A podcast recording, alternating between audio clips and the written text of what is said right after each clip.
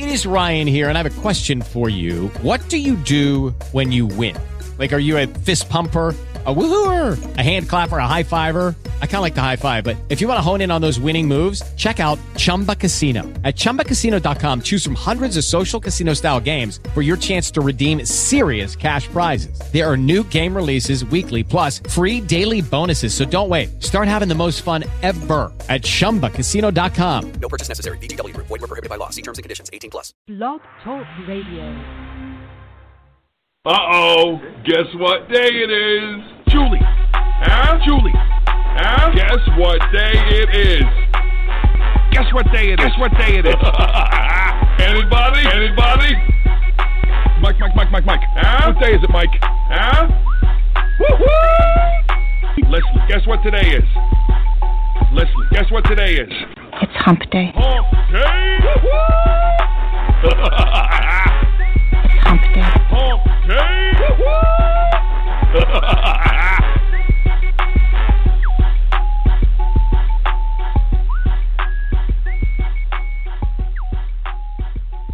This is Tom Donelson here with the Donelson Files and the Batchelor News Radio Network. Uh, tonight we're going to spend a full hour with Justin Hart. And don't forget, we do have the Resistance Hour with Dr. Larry and myself, fighting for truth, justice, and, and what's left of the American way. So we so it'll be two hour two hour blocks of Resistance Radio against the upcoming uh, here in Biden's America. Uh, I am the chairman of America's PAC. I am also the project director for America's Majority Foundation. And I'm the author of eight books, none of them bestsellers, but they all should be, including Boxing in Shadows, which is about black boxers, the history of black boxers in the United States, and the rise and falls, and you know, the rise of national populism and democratic socialism, and what our response should be uh, one of the best books written about the Trump era, if I don't say so myself. And in 2017, much of what I wrote has basically come to pass. In, in particular, the the Democratic Party essentially becoming the Democratic Socialist Party of America. Now I have Justin Hart with me. He's uh, you know he's works with Rational Ground, and I'm just going to put it this way: uh, I'm going to let you go ahead and talk about some of your qualifications, Justin. Well, look, I, I'm uh, not an epidemiologist. I'm not a virologist. I always say that at the outset. But I'm a darn good data guy. And normally I wouldn't insert myself into this domain or another uh, industry's domain. But they sure seem to be inserting themselves into my life and my church and my business and my kids' education. So I hope they'll forgive me if I've uh, if I can check the math. I've checked it and it's very bad. And so th- that's what we're about. We're about uh, at Rational Ground. Um, we we provide data-driven uh, analysis of the disease. We try to provide uh, policy uh, recommendations. We try to show the other side of the equation of when you try to uh, lock down a society and what happens. And that's our main goal is to end the lockdowns. Uh, however, that takes place, and we've got plenty of evidence to demonstrate that uh, the impact on our world and society, most importantly, our kids and our families, is dramatic and drastic, and we need to end it now. So that's what our main goal is. Yeah. Well, let me uh, let me say you've you've had political experience, and I know your wife has been a writer and uh, for a long time as well. And so you guys have been involved in the political aspects and the writing aspects and everything else. And I tell you what, I really want. I had you. I want you on the show because I like to say, Rational Ground to me is one of those great. You know, I'm gonna use the word think tank because you guys got great data. Every, I mean, you collect the data, you do a nice job of putting it together, and you got people, you know, from different experiences, you know, putting it all together. So, I, you know. Yeah, I mean, look, uh, when we when we go through the, go ahead. Now, of course, I'm going to ask you, how did this come about? You know, you know, how did you guys, uh, uh, you know, well, put part of it was just looking at the the part of it was looking at the data, and when it was first asserted that this was uh, going to be, you know, a a 1918 pandemic, many of us were concerned. The initial data coming out, the initial data actually promoted by Dr. Fauci himself, indicated a 1% to 3% fatality rate, uh, which would be drastic. It would be traumatic. It would be awful. Um, it turns out to be about a tenth of that. And so we, uh, uh, uh, when when we looked at some of the data, we said something's not right. A lot of us uh, have our teeth into um, uh, funnels, whether it's science funnels or whether it's marketing funnels. Many of you recognize this whole thing. It's kind of like a, you know, an inverted pyramid. At the top, you have people that come to your website, and you try to attract them to a specific form, and then a certain amount of people fill out that form, and then a certain amount of people become potential customers, and it whittles on down to actual customers. Um, or, you know, in the case of the CDC, the way they look at influenza, you have certain amount of people that get sick, and from that, a certain amount of people that are hospitalized, and from that, a certain amount of people that unfortunately die. And when they put forth the funnel for COVID, we said these numbers look off. And so that was my first clue that something was amiss. And then we came to the lockdowns, right? And I think a lot of us, many of us, most of us were very keen to say, look, we, we don't know a lot about this disease. We need to take a, a two week dramatic pause in the country to, to understand this better. I think a lot of us were keen to do so. Uh, but when they extended it, we realized, wait, something is, is very off here. Uh, because a well, I think what we've come to realize is that a well man, a man might put forth his, you know, armed to, to stop the Mississippi River as to stop a viral pathogen. Um, and the what we call the NPIs, the non-pharmaceutical interventions, uh, like social distancing and masks and lockdowns, the three primary ones they've used. Uh, there's not a geography in the world, um, and frankly, in the United States, on the many, many counties, the many, many states we've tried it on, uh, which demonstrate any sort of um, uh, viability to, to show that NPIs had a dramatic effect on the impact of the virus.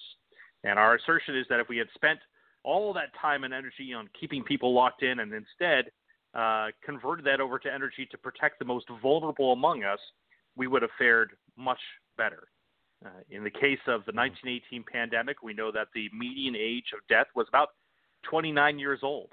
Uh, imagine if the average age of COVID was 29 as, as people fell to the ground. That would mean that thousands of infants and thousands of teenagers would be dead now. Instead, we know that the median age is higher than the median age of death for a regular average U.S. citizen.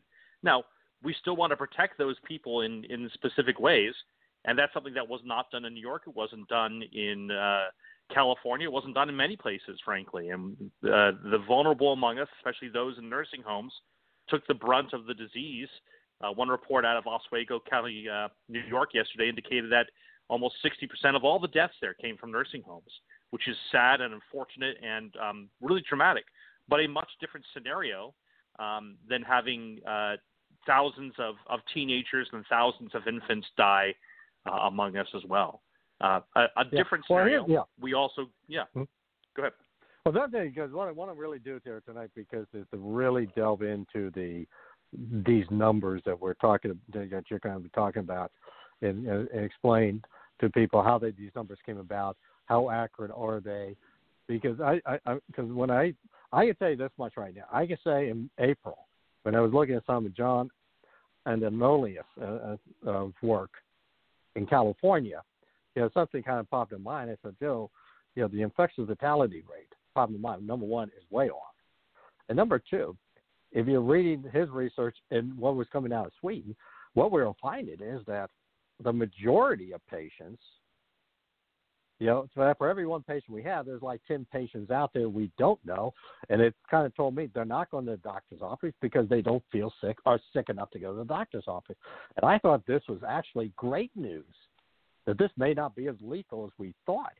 You know, this was my first thought, and it just seems like, you know, and it was the thoughts of others like Scott Atlas and and Martin uh, Kulldorff out of Harvard, among others you know, they were seeing this, you know, and it was like, you know, you know, this should have been looked at as good news as opposed to to bad news or news to be ignored. Uh, you know, I want you to hold yeah, on was... because I want to be right. Yeah, I want to be right back, and I want you to kind of. We'll get back to this comment. It's Tom Donelson here on the Donelson Files on the Batchelor News Radio Network. Go Caleb! Come on, hit a homer, Jesse. Let's go, guys! Hey, did you guys know that kids who play sports earn more money when they grow up? Of course. I I knew that. Hey, did you guys know that kids who read books have a bigger vocabulary? Oh yeah, absolutely. Absolutely. Mhm. Wow, Jinx. did you guys know that friendly children have more friends? Mhm. Oh yeah, Mhm. yeah. That's true. I knew that. Did you guys know that winter babies are better at music? Everyone knows that. Oh yeah. pretty obvious. Yeah, Yeah, so yeah. obvious. Oh, hey guys, did you know that most people think they're using the right car seat for their kid, but they're not? Huh. I didn't know that. I'm pretty sure I knew that. I'm pretty sure you didn't. Parents who really know it all know for sure that their child is in the right car seat at the right age and size. Visit safercar.gov slash the right seat to make sure your child is protected. Brought to you by the National Highway Traffic Safety Administration and the Ad Council. This is Tom Donelson and the Donelson Files on the Batchelor News Radio Network. Uh, you can go to our website, newsradionetwork.com, and you can get some of our back ep- back episodes anytime you want. Uh, for example, the you can get a hold of our January 19th ish, uh, edition, which you had Welf O'Reilly and uh, Jim Eccles talking about where to go with where to go from here in Black America. Or last week we had uh, on our Tuesday edition show we had Coco Konski talking about sex workers and should it be legal and other and other things. So so these are some of the back shows we can have and on the Dr. Larry show, Resistance Hour, you know, James Gilmore was on our show last week with some very interesting tidbits about foreign policy. It's worth going back and listening to that as well. All right. Okay, back to okay. Now, here's the thing. I, I, I'm gonna throw. Let me. You kind of said the numbers were off. When did you suspect? What caused you to suspect this whole, you know, that, you know, something was amiss? Was there well, an event? It's not so much that things were amiss; it was that the response was amiss, right? I, I think the, the the point came when, uh, for me personally, was my clientele who were uh, mostly in high-end uh, leisure space, right? I helped do data analytics and analysis and targeting and everything else for a client that uh, did high-end Florida uh, golf excursions for baby boomers. Business gone. I did another client who did uh, high-end uh, vacation club excursions for families. Dead. I went to uh, another client. That was my third major client who did. Uh, they did high touch consulting for families whose kids were going to college. Dead. Right.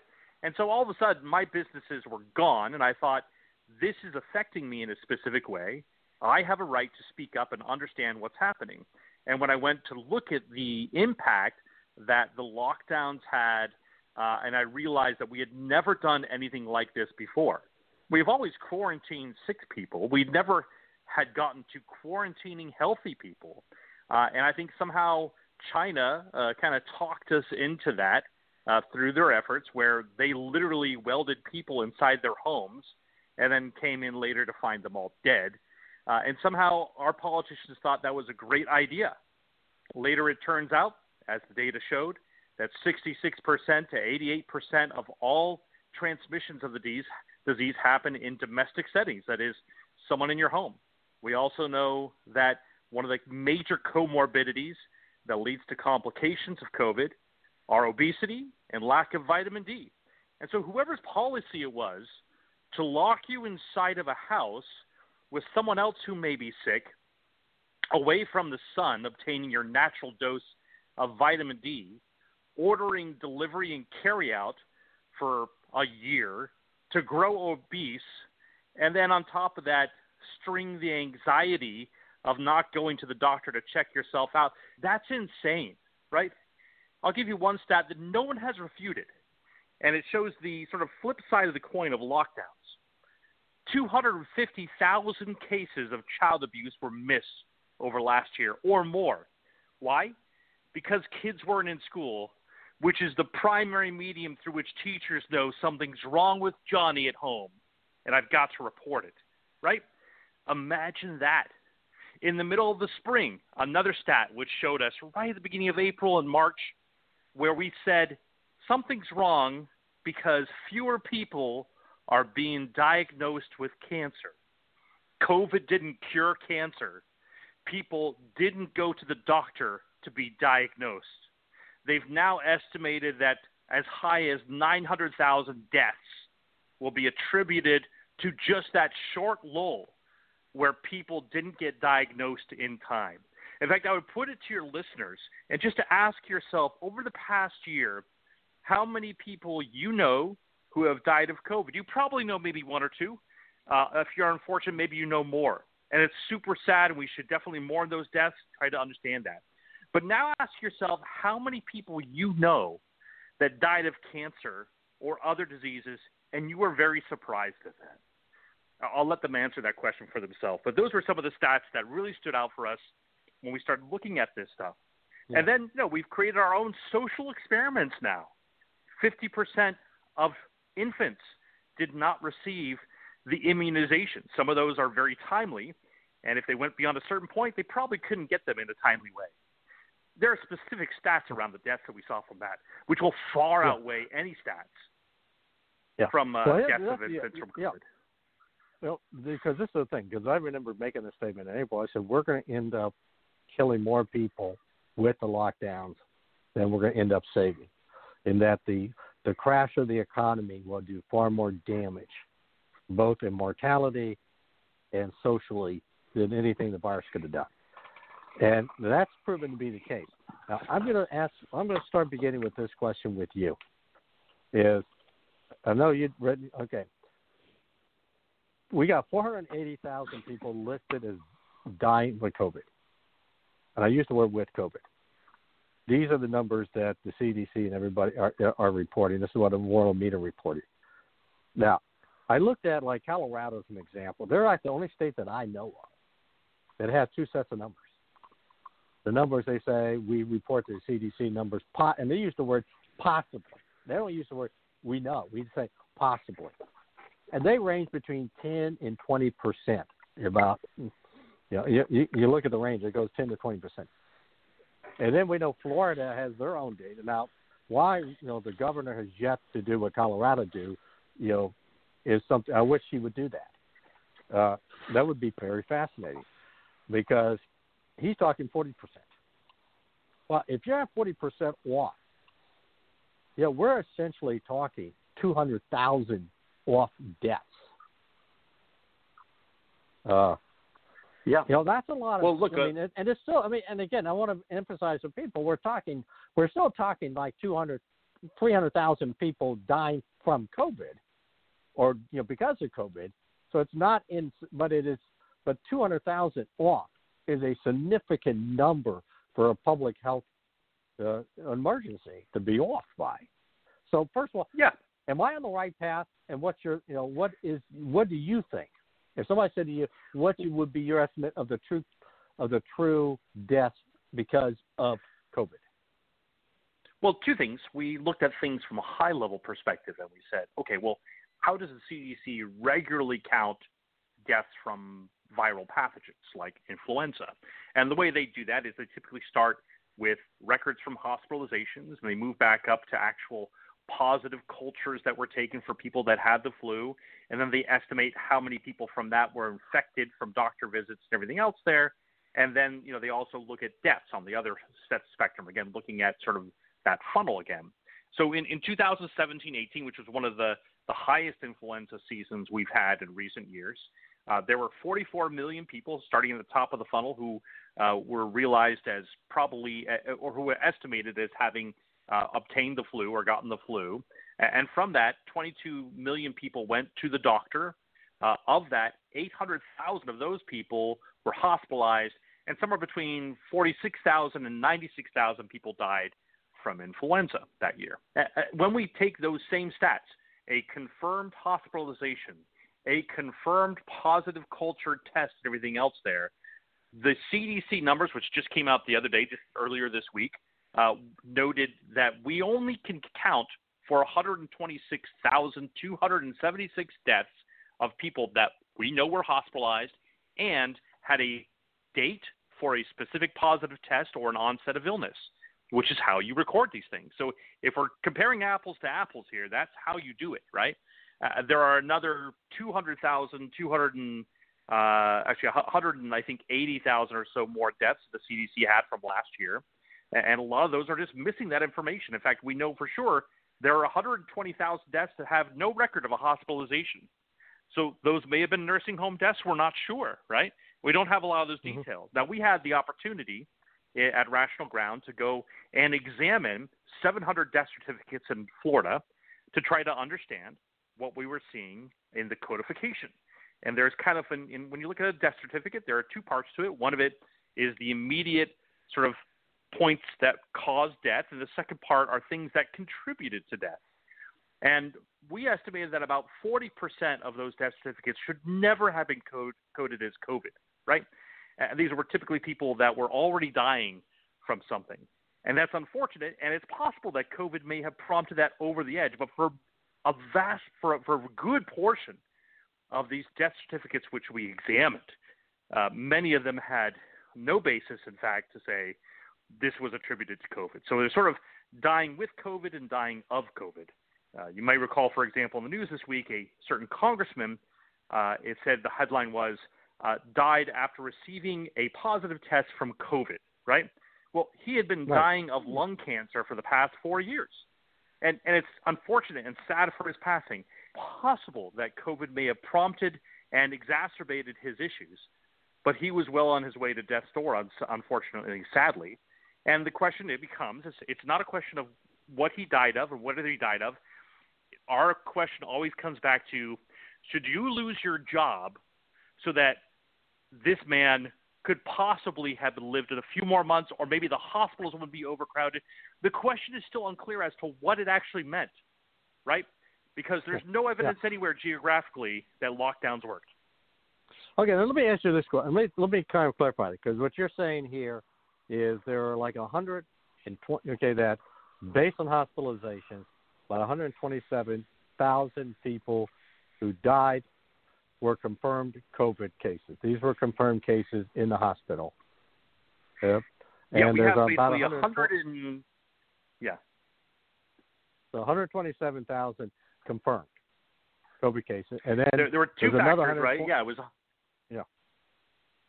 And then there's another I'll tell you what, Chris, it was 127,000. 170,000 deaths that were hospitalized. Okay, of those 170,000 deaths, 46,000 of them have no date associated with them as to when they got their positive test date or when they had an onset of illness.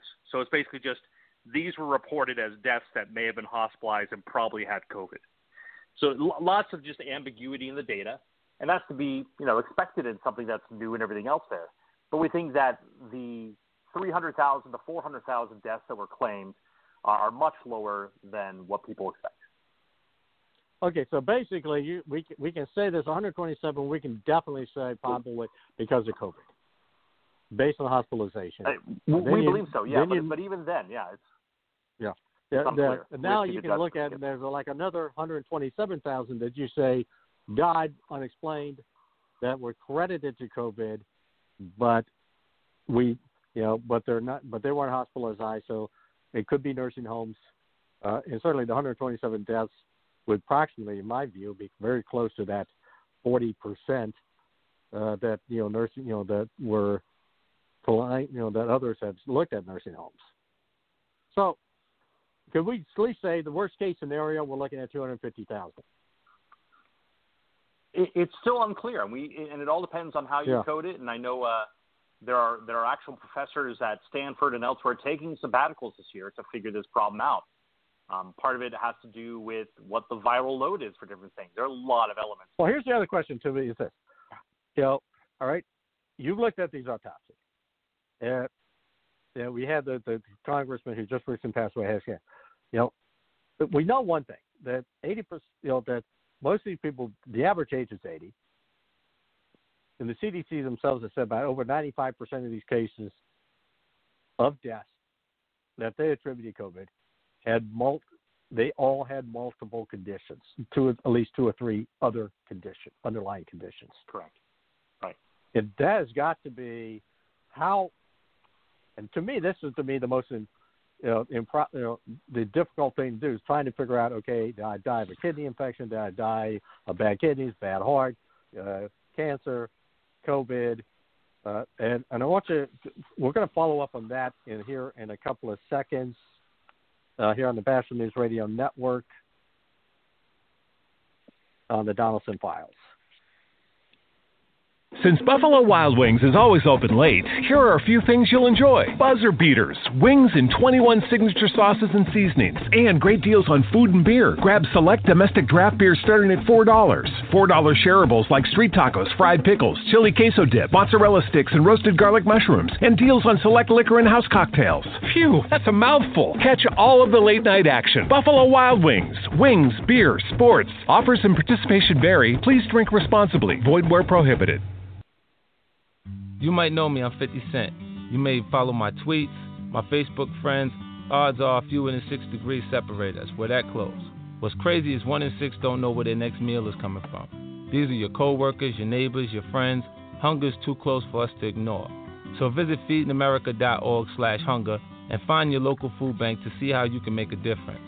From one close friend to another, let's do this. I'm 50 Cent, and together we are Feeding America. A message from Feeding America and the Ad Council. This is Tom Donelson here, back uh, with Justin Hart on the Donelson Files on the Batchelor News Radio Network. If you want to call in, 646 929 0130. 646 929 0130. All right. Now let's go back to, okay, like I left you in the lurch here, basically, how you know, would a coroner be able to truly differentiate a COVID death or somebody with COVID who died of something else. Yeah, it, it's difficult to say. So, yeah, here are some of the examples we have from the death certificates. Here's a 57 year old male. Part one of the death certificate indicated coronary artery heart disease. Part two, asymptomatic COVID positive swab. Here's another one 85 year old male, ischemic cardiomyopathy. Part two, chronic kidney disease, COVID 19. Right? Uh, got another one here 74 year old female. The first part, accident. COVID part one, a COVID infection in bronchial aspergillus complicating sequelae blood force injury of the right lung. Part two, diabetes, hypertension, cardiovascular disease, obesity. Right? Well, I, I mean, I'm, I'll give you examples. yeah, yeah, right. yeah. Let me ask you a quick yeah, question on that. Did you say she was in a car accident? Yeah, she was in a car accident and and she was logged as a COVID death, uh, and it says that uh, COVID-19 exacerbated, uh, pro, you know, th- these issues here, and, and but but in the end, she failed from multiple issues, but primarily, she was in an accident, blunt force injury. Yeah. So basically, we really don't know. yeah. That's, uh, well, yeah. and that's what all these, a lot of these come off just like that, right? Uh, Here's an 87 year old female, senile ge- generation of the brain. Part two, complications related to COVID 19 infection. Uh, here's uh, another one 82 year old female, uh, failure to thrive, depression. Failure to thrive is another one we found very prominently throughout all of these elements, which is someone who is in a nursing home and because of the lockdown issues, primarily failure to thrive in that environment. And so, you know, pretty traumatic stuff as you go through these things and you realize there's so much here that makes no sense, no reason why you would ever include this in a COVID 19 death. Now, you might log it, right? And you want to know, well, well, here are all the people that died who died with a positive COVID test. But when the news gets a hold of this the next day and they said, well, 200 people died yesterday in Florida, and you realize there was so much wrong with that statement, then it exacerbates the issues and keeps people locked down and it doesn't give a, a true picture as to what's happening. And that's our main issue. We always come back to the lockdowns and to the impact that it has on people because the impacts are pretty dramatic. Uh, I mentioned just a, a, few of the, the pieces that we found from all the studies that are out there. Um, but you know the the impact, for example, they did a study um, because you can actually correlate the lack of education to years of life lost. That is, uh, we know that people that have a lower attainment of education, if they don't uh, complete high school, for example, their average age of death goes up dramatically. That is, they they actually have a lower age of death. They'll die earlier in life. And, and whether it's 168,000 children dying from hunger in Africa because of disruption of the food chain, um, or whether it's estimated that 2.3 million additional child deaths this year worldwide from lockdowns. Low income students suffering an ongoing class size, uh, decreased access to health care, domestic violence skyrocketing. The list goes on and on. You can find it on our website there, rationalground.com. Yeah. Increase in fentanyl overdoses, suicides, and the like. Okay, let's uh, follow. There's, no, you just did a study. I think it was uh, Emily. I cannot think. It was uh, Emily Blum. Is she the one that did the study? Uh, yes. Looking at race. Yeah. Uh, what yeah, was we, your yeah. con- what was her conclusion dealing with okay, red state, blue, blue states, and overall mortality of you know black and Hispanics in those states? Yeah, well, what we found is that you know these are people who typically have jobs that um, were deemed essential, right? Whether that's uh, working uh, blue collar uh, jobs, and, and, so they were more at risk for uh, exposure to COVID.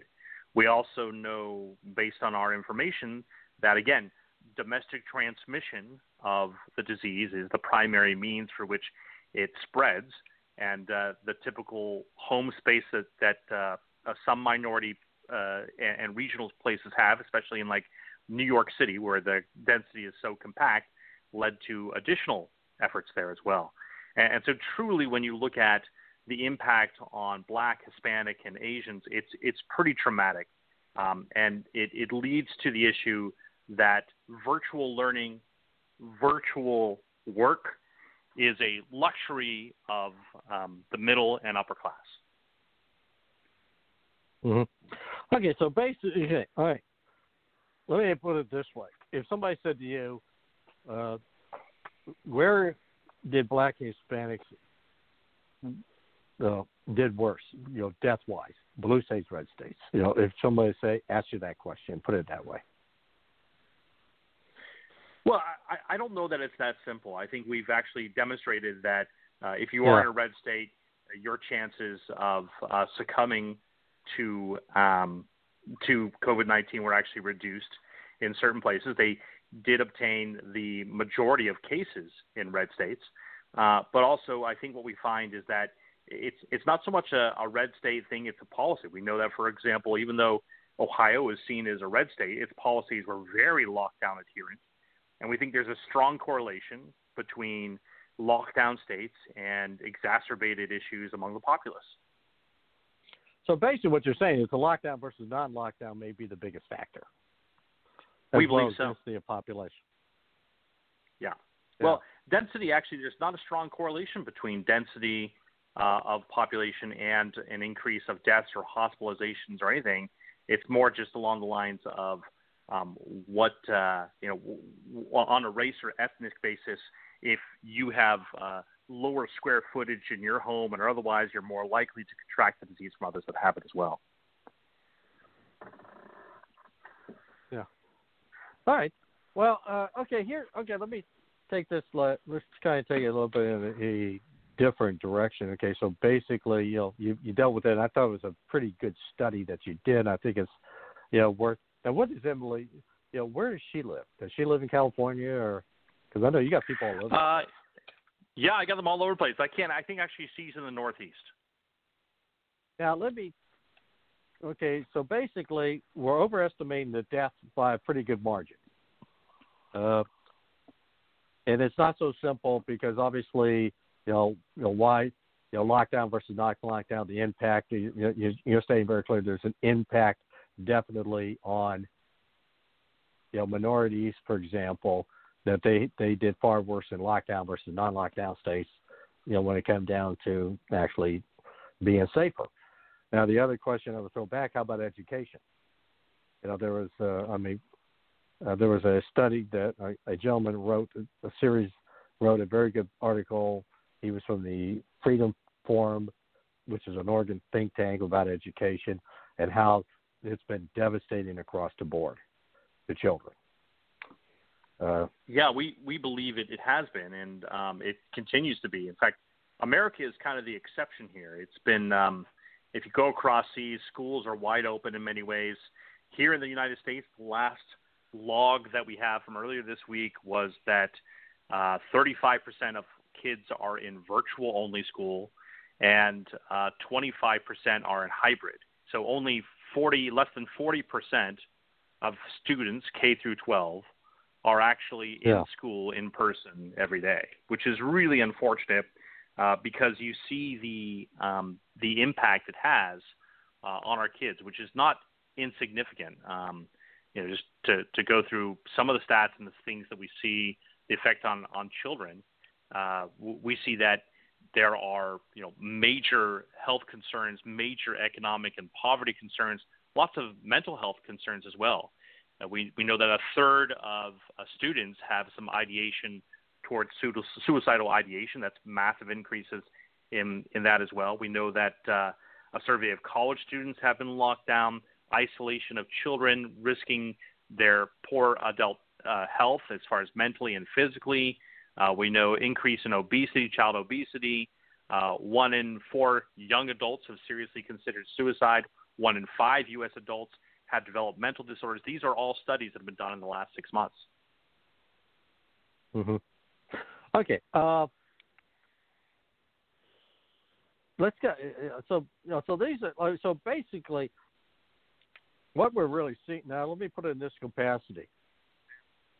How does this impact minorities versus, let's say, because you say forty percent classes? Where are those classes? And and would you say who's been impacted the more?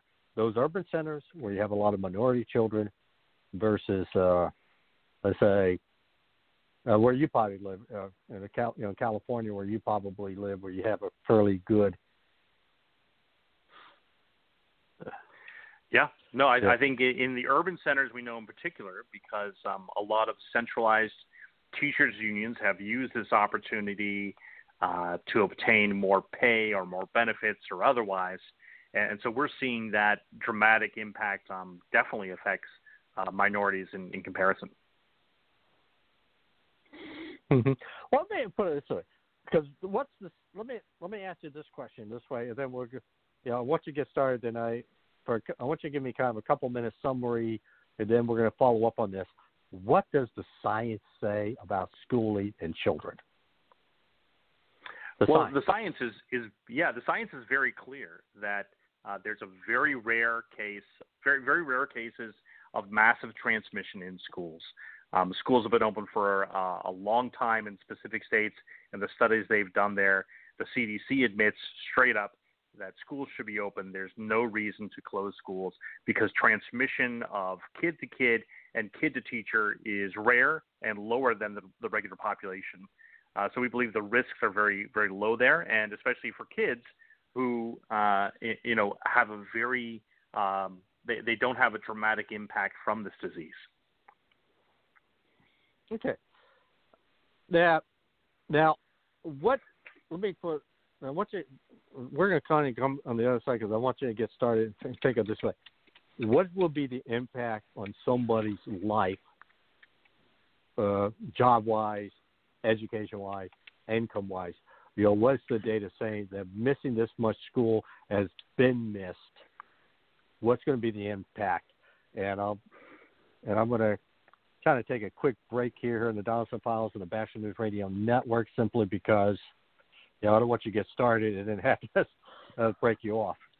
I never get the flu. My kids don't need more shots. I don't have time. We're all healthy. My asthma's under control. I'm pregnant. I've had the flu. It's not a big deal. My kids are too old The for media flu. is I can fight it naturally. No matter how you build your excuses, the flu can blow your house down. Keep your foundation strong. Vaccinate. Learn more at flu.gov. A message from the U.S. Department of Health and Human Services. Since Buffalo Wild Wings is always open late, here are a few things you'll enjoy. Buzzer beaters, wings in 21 signature sauces and seasonings, and great deals on food and beer. Grab select domestic draft beer starting at $4. $4 shareables like street tacos, fried pickles, chili queso dip, mozzarella sticks, and roasted garlic mushrooms, and deals on select liquor and house cocktails. Phew, that's a mouthful. Catch all of the late night action. Buffalo Wild Wings. Wings, beer, sports. Offers and participation vary. Please drink responsibly. Void where prohibited. And we're back on the Donelson Files here on the Batchelor News Radio Network. Uh, again, you can get these great shows on the Batchelor News Radio Network.com. And this, hopefully, this show, uh, you'll be able to get this show sometime or later next week. Uh, okay, now the impact on education. What is the data saying about the impact on future earnings uh, by missing this much school? Is there any details on that?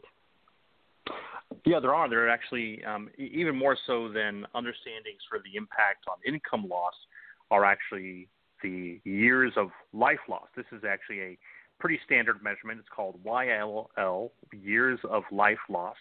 And the idea is if you take the median age of death at 80 years old, and let's say someone dies who is 75, that is five human years lost to our society and lost to that person. And then when you look at it uh, from a more stringent point of view, and you say, let's say an infant lost their life to influenza, that would be 80 years of life lost. We also know that there uh, is a acute correlation uh, between the education that one attains or does not obtain uh, and your prolongevity of life. That is, if, if you attain a, a lower set of education standard, then you would typically see yourself dying earlier for various reasons, whether natural or unnatural.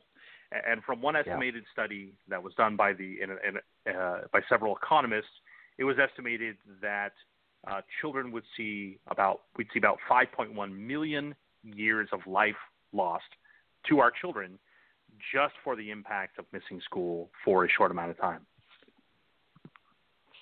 Okay, so this is going to have a could have a definitely impact on the future of these children, and certainly, you know, everything I've read is that when they is that many of these children are now falling further behind when they start testing them out. And what they're learning or not learning that they're not that they're falling even further behind than where they were let's say a year ago. Uh, yeah well you think about it for example uh, a, a student let's say they were a junior last year a promising football uh, career ahead of them. Uh, no football played last year. No football played this year. No recruiters coming to check them out. Get a little obese. Life trajectory changes in dramatic ways, something they've been training for their entire lives. Um, we, we know of actual stories where kids have taken their own lives because of the loss of attainment there and there you go. You know, you have sort of the impact that that has on someone's trajectory in life, how they have to make new life changes, how that affects their family, how that affects other people as well.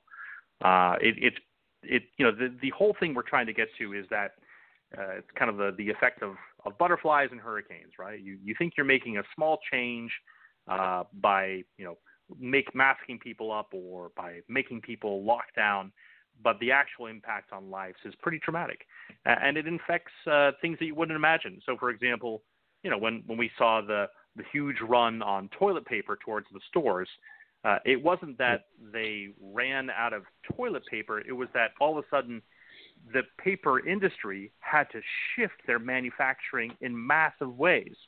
Uh, if you will, half of all the quote business that you and I do uh, in the bathroom yeah. is done at business work, right? It's done in buildings. It's done in uh, corporate America. When those buildings shut down, uh, they had to somehow steer all those massive manufacturing reams of toilet paper that go towards industrial bathroom settings and shift it back to the home. Well, that infected employers all the way down the line, and every industry could speak to those things as well. You think, for example, friends you might know in event marketing, jobs gone gone for probably the next mm-hmm. two or three years or more. And, and so these things have a ripple effect that people don't understand, and it leads to you know one estimation from uh, a uh, professor who has studied this his entire career, is that for every drop in the percentage of un- of employment that we see, that is for for every point uptick in unemployment that we see in the country, you can expect over the course of the next 10 years 40,000 additional deaths. Mm-hmm. All right. Whether uh, through, you know, get- alcoholism, abuse, substance abuse, or just lack of health care and the like. Now let's go to the vaccine because uh, now we have the you know, Pfizer and Moderna, uh, Moderna uh, vaccine, but we also got I think Johnson and Johnson. I know AstraZeneca has got one as well, and and I think again, you know, there's two aspects to me with vaccines. Number one, when somebody says it's 95 percent, and you're testing the healthy patients, to me the real world situation is going to be you know far lower. And number two, if you have any side effects, people are not going to jump in board, jump on board and say, "Let's go give me a second shot," so I can really feel bad. and so, Yeah, it, it, And- this and is a, it's, you know, go ahead. go ahead. Now, I was going to say that I think, me- I think, go ahead. Yeah, I guess my question I'm going to throw back to you is this: Number one, to me, vaccines are an- an- are a necessity if for no other reason to come, you know, just to get people back to working again or feeling less fearful. But uh, and they certainly play a role. Yeah, and I just think you know. well, that's my yeah. Go ahead. No, go ahead. that's my feeling too. you is shoot. I, I, I've I've been uh, you know thinking hard about vaccines, uh, and I'm I'm not an anti-vax person in the least. I, I get my kids vaccinated. I do it on more of an elongated schedule because uh, I don't like my kids getting five or six shots at one time. But I get them all the shots they need, uh, except for this last time when I had an infant who couldn't get their shots because they couldn't go to the doctor. But uh, regardless, when we see these vaccines come up, I think there's some promising things in them, and if it if it gets us back to normal, I'm I'm all for that. Uh, the problem is setting expectations uh, for the influenza vaccine or flu shots that you might get on a seasonal basis. That only reduces the typical fatalities that we see from a seasonal season by about 10 to 15 percent. I don't know if people know that. Now, it does prevent the spread, which is a positive thing. We think that it uh, will help people from uh, getting it. Uh, and there is some evidence to show that even some of the vaccines could indeed uh, prevent or stop some of the, the spread by people uh, getting less viral infections and, and spreading it around. And so I think in, general it's a positive thing. Now the question is going to be, is this going to be another case of Charlie Brown and Lucy holding the football? Uh, that is to say, they've promised us that once the vaccine was here, we could all start getting back to normal. But now we're told again and again that that's not not the case. You need to keep vaxing up. You need to keep masking up, and otherwise. Uh, and I think it's a dreadful decision that that needs to be pulled back. We need to basically hold them to their word. The vaccine is here. Let's get back to normal life. Yeah, I, well, I can say that to me is the whole aspect is whether or not we're actually going to be allowed to get back to normality. Because I'll, I'll go back because to me, like I said, I have, you know, like I said, I'm at that age where, quite honestly, you know, I'm eligible for the vaccine, and and like I said, I've got, I'm going to be seeing my family practice uh, next week, and and and I, and I really wanted to. It's one of those things I want to kind of talk to him first and say, you know, what do you think? Is it worth, you know, it, you know, what has your experience been? I, and I do. I have talked to other people, uh, and it seems like uh, you know there is some side effects, but as one person said to me, I said I'd rather get that than get COVID or get sick, or at least get back to my life. And I just think this. You you made the case very clear. It's like Charlie Brown. We're going to take the football away from you because I don't see any effort on everybody saying let's get back to normal. I mean, even, you know, we get back to normal, and that is what bothers me in all of this because we're talking about a virus that kills two per thousand to begin with. And, Yeah. And and whether or not this virus, the vaccine is imperfect, to me, is irrelevant. If you can reduce the chances of viral infections, that's what you do the flu, you have reduced the chances of death, so be it. Now the other question, yeah, you know, here's the other thing I would love to be it'd be interesting to see what happens is that uh, is how many of these vaccines? Because I've always stated to me this is like the first group of vaccines. This is like the first generation, and we're now starting. Uh, to me, the more vaccines we have, the more we do this, the better these products will be in the future. You know, and and because, like for example, I know with like Johnson Johnson, you know, you're looking at a vaccine, you can just take once, that's it. And to me, that's a convenient thing right off the bat, to having to go back for a second shot. And you're going to get more people doing that, at least getting that protection. And my yeah, question I think there's. FD... Now here's my question. I'm going to throw back in. Do you think the FDA is going to be satisfied with what they have in the market and give let Pfizer make their billions, or are they going to be smart enough to say, let's get as many of these vaccines out as possible? It's still unclear an immense volume of individuals, uh, far more than you would see on a normal testing regime for any sort of drug coming to market or a vaccine for that matter. But we don't know the time factor impact of this thing, right? What what impact does this have down the road? How viable is it? How efficient is it? We just haven't had that time to um, you know to see. There's there's no cliff notes for skipping time when it comes to vaccine testing. So will they be satisfied with these effects? But we have more and more coming to market, and the question is um, one of viability for future vaccines. That is to say, uh, or for countering future elements. The, we know that there have been reports of various variants that are making their way across the globe. One from South Africa, one from, uh, I believe, uh, Spain. I can't remember where they're all coming from. But essentially, these variants um, might target something very different in the body. Um, and we know that two or three of the vaccines have all targeted the same specific gene. That is, if you're looking at, you know, the picture of a corona, uh, as of a coronavirus in your brain, that little spiked uh, viral blob that we've all seen.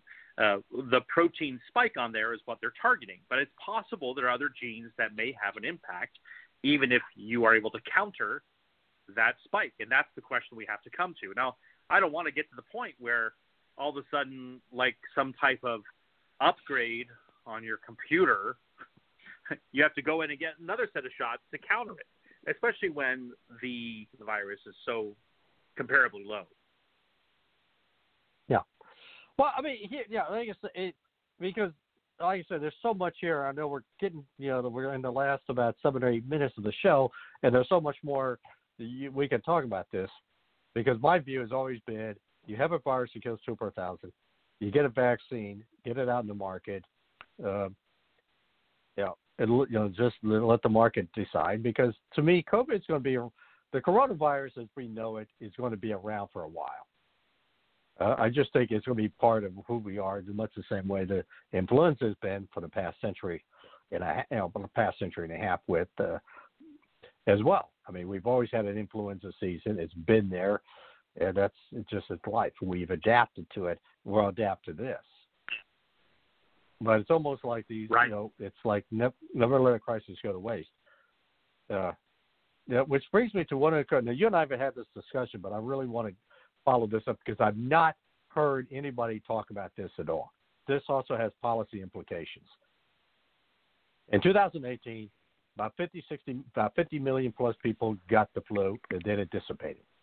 Uh, 80, you know, 50 to 50 to 60,000, was it 60 to 80,000 died in that flu season, 2018. That's just two years ago. And that to me would be a serious flu pandemic. But you know, we basically had 20% of the population didn't dissipate. I'm going to estimate. I mean, if, if the numbers are correct, we're looking at 120 to 150 million minimum have been infected with coronavirus. And and, and I yeah, don't know I, whether I, or not. Yeah. And my question I'm going to throw back to you. What the, what are the experts that you talk to are telling you? Is is this a result of the novel, you know, the novel of this virus, or by locking things down, we pushed the virus into the respiratory season and made it worse? Or is that uh, I think the latter for sure, in my opinion. I think that uh, what we find is that uh, when you sort of elongate uh, the the outlay of the disease by not going through the gauntlet or avoiding the gauntlet, because everyone needs to go through the gauntlet, uh, then you're basically exacerbating the issues that placate your society. Um, we ended up Yeah. with about 800,000 hospitalizations last year from 26. I'm sorry, from uh, I, you know some odd million uh, cases that were confirmed, and so uh, we had in the 2017-18 season we had 800,000 hospitalizations as well, and about the same number of infections. And so we think that there's a larger asymptomatic population out there that is people that have it that had no idea they had it. And the question is going to be when do you reach sort of herd immunity based on uh, previous coronavirus or previous uh, virus exposure and what happens there? We just don't know. There's a lot of unknowns here, and it's it's frankly troubling that um, you know our experts are so baffled by so many things here. Uh, we were very ill prepared for dealing with this, especially on the public policy side, and that's become apparent. Yeah, well, let me ask you what because yeah, that to me is the other pair because you know, like I said, I really want to delve into with this conversation with you, and I've been delving with others as well. Is, is this to me has been the complete implosion of the scientific class. It's not that they were ill prepared, because I'm not going to, yeah, I'm not going to play Monday morning quarterback because what we know, we didn't know it, let's say March, or, and we certainly knew the Chinese have been lying to us all along, and wanted, you know, and wanted to push us into a certain direction. And but it was almost like we have ignored the science as it evolved and never made any adjustments to it. And our scientific class has been unwilling to have that kind of scientific discussion where a Scott Atlas can be part of the discussion as opposed to being considered the outlier. You know, and treated like yesterday's news, whereas Tony Foster, who I think has been wrong almost from day one, you know, I mean, he basically changes with the wind, but he was wrong on the lethality in March. He was been Right. wrong on school children until recently. He's been, you know, he's been back and forth on the masks. Uh, I mean, and even to now we're double masking, and now he's saying there's no double masking. I mean, he changes on that as well. But this is a guy on the two biggest issues: the impact of lockdown and the lethality of the virus. He missed both of those by a wide margin. He missed those by a wide margin. And, Gotcha. and- Yeah. And and my view is, and, th- and this is what I, I really want to kind of, like I said, we only got a couple of minutes left here. And this is something I really want to bring Bye. you back on the show My time with just others. expired there. I, I all of a sudden my uh, uh the the kiddos just Oh. walked in and I've got kiddo duty here that I've got to run to. Okay. Well, I'll tell you what. I mean, what I'd like to just have you because here's what I really want to have you and others come on the show for is the scientific class, in my view, imploded, and it's not just imploding, but it was almost as if we're not even going to listen to other points of view. Our points of view is right, and if it's not right, we'll make it right. And the and, and you literally have seen people not get published, the outliers, and that's going to be bad for science when you can't even have a good, solid debate within the scientific community when things No, are changing as quickly. It's ready. Well, let's Yeah. let's let's set a time. We'd love to come back up and talk with you, but I think uh, Yeah. you know, look, there's I- yeah. there's so much that's going on with these things, but we'll have to see where it comes up. But Tom, thanks for your time. Well, thank you, sir. We'll have to we'll bring back you or, or some of your staff members because, like I said, I want to keep exploring this, not just the virus itself, but the state of our science here in the United States and the impact it's going to be. Uh, so, uh, I, I thank you for taking your time. I'll let you back to Kitty's duty. That's uh, uh, Okay, uh, thanks. Justin Hart, uh, Rational Ground. He'll be back and joining us in the future. Great conversation. He's his organization group is one of the expertise dealing with and uh, and so I want to, but like I said, I want to kind of summarize this. The reason I had Justin on this particular show is for this simple reason because there's a lot of numbers out there we see, but there are numbers that you have to sit back and look at and say, are they right or are they wrong? If they're wrong, we're going to end up with bad policy, which we have done. We have basically instituted very bad policies that have impacted the economic side of the equation. It's impacted the, the lethality side of the equation. And we're looking at policies that will have impact on us for the next several years. This is Tom Donelson here, here on the Donelson Files, the Wednesday edition, the Resistance edition, Thanks, saying good night. Thank you.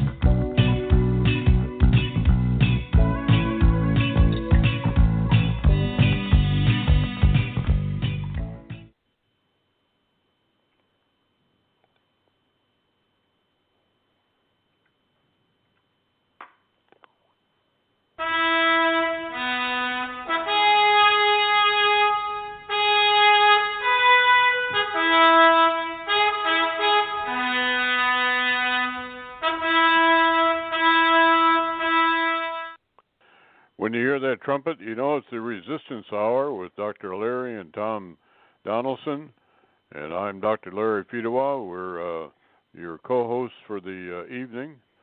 Uh, tonight uh, we're going to start uh, our conversation with uh, Dr. David Rehr, who is a, a professor at the George Mason University and also a very experienced in uh, denizen of uh, Capitol Hill, and uh, and uh, we will now uh, and and we want to talk to. We're going to start at least talking about the uh, impeachment trial that started uh, yesterday and is uh, going on uh, the rest of this uh, week, I guess, and next week. So. Uh, Tom Donelson is our uh, co-host, and uh, uh, David, uh, welcome to the uh, Resistance Hour. Welcome, Larry, and thanks for having me. So um, maybe we could start, uh, uh, David, telling um, telling the audience a little bit more about what's your background, or at least what you're interested in now they know that if you weren't a great uh, expert, you wouldn't be on the show. But we still would like to tell them a little yeah, bit more. Yeah, thank you for that. Thank you for that. Um, I am a professor at George Mason University, located in Northern Virginia. I teach lobbying and leadership. I was a lobbyist on Capitol Hill for 25 years, representing small business organizations, the Beer Distributors of America, and the National Association of Broadcasters before I became an academic. I have a PhD in economics, also from George Mason, under the tutelage of Walter, the late Walter Williams, who taught some great free market principles, had great professors who really grounded me into looking at what's real and what's not real in the economy and what's important and why incentives matter so much. And I now, as a professor there, also have a center called the Center for Business Civic Education, with the idea of what practices in business in business can be, be applied to government to make it work more effectively and more efficiently and serve the needs and values of the American people. And just recently, last week, we announced a robotic process automation initiative because many of your listeners may not be aware, but business has successfully thrived and become better over the last few years by using the best things in robotic technology and artificial intelligence. So many things that people do that are mundane, that are boring, that make your life at work miserable, now can be done by robots, robots, and freeing you to do more high value things. And in the case of the public sector, I see it as a way to get people in government now and in the future to really focus on the values and needs and the services provided by our programs and initiatives at the federal, state, and local level, and not focus on typing in people's email addresses and often them getting often getting them wrong and having to re-input them again. Boy, that's exciting. Um, uh, I like. I think we ought to get we'd like to get a little bit more into that. But uh, first of all, uh, I'm sure that uh, Tom has uh, some uh, ideas and questions about about the uh, trial that we're we're showing nowadays. So what um, well, what, what do you well, have actually, to say, Tom? Have, the only question I have, I don't really have a question. I'm still trying to find the impeachable. I mean, this is like the second impeachment that we're still searching for an impeachable offense. Unless giving political speeches, uh, telling your vote, you know, telling your list, you know, telling your followers go fight for your cause has now become an insurrection. So maybe uh, Dave, you can explain to me because I have to be honest with you, I've not watched any of this. I've got myself to a point where, uh, yeah, I've seen this, heard this before, and and I'm still looking for the impeachable offense. Can you find it for me? Yeah, well, I think we maybe should. I don't want to re replow previous ground, but a lot of your listeners may not know what what's the constitutional basis for this impeachment, what are the charges, and what people are saying yesterday and today. And I like to start out in talking to my students about impeachment that it's clearly a political act. They refer to it as a trial and you'd think you get witnesses, you swear people in, you get testimony, it's all done under under under oath, and none of that is true. It is a political event, and in this case, I believe it's a, an event used by one party to try to stifle someone in another party for the sole purpose of not having them the ability to run again for public office.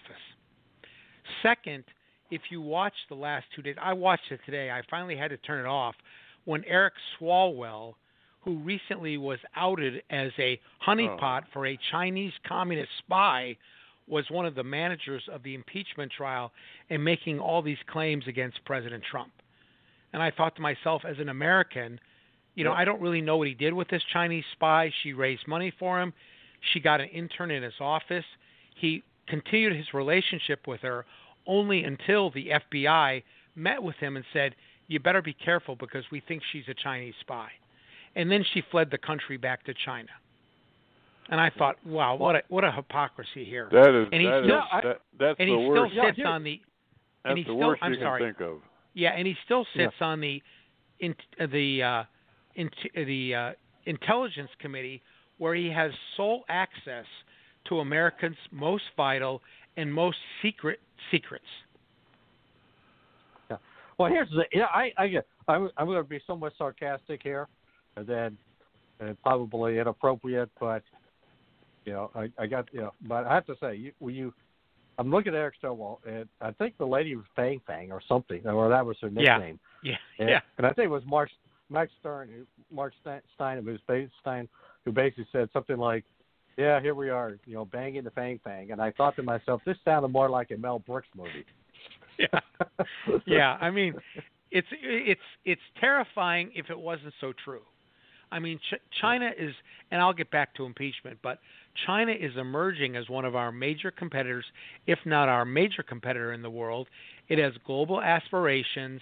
It is run by a communist government, which now imprisons people of a certain religious group.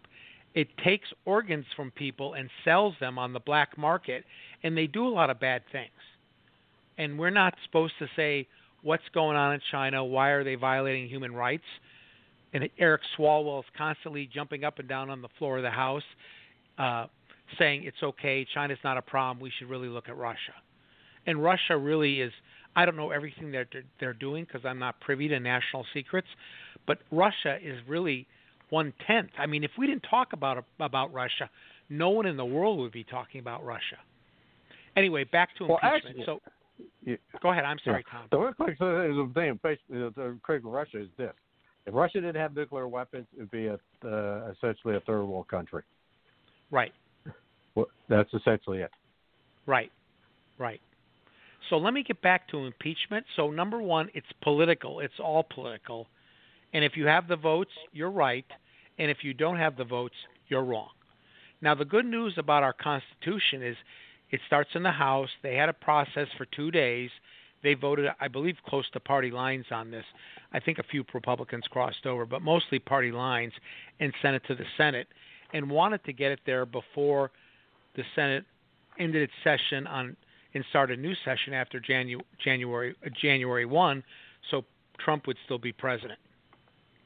And they were delayed and there were some problems for not getting it there, but then they marched triumphantly over to the Senate when Trump was no longer president, a private citizen of the United States, and no private citizen of the United States has ever been brought up in my mind on impeachment charges before the House and the Senate until now. So that should tell you a lot. Secondly, secondly, political process. Secondly, the I want to be fair because I'm a professor and I try to listen to both sides, but a lot of what they're saying, you're looking for the where's the where.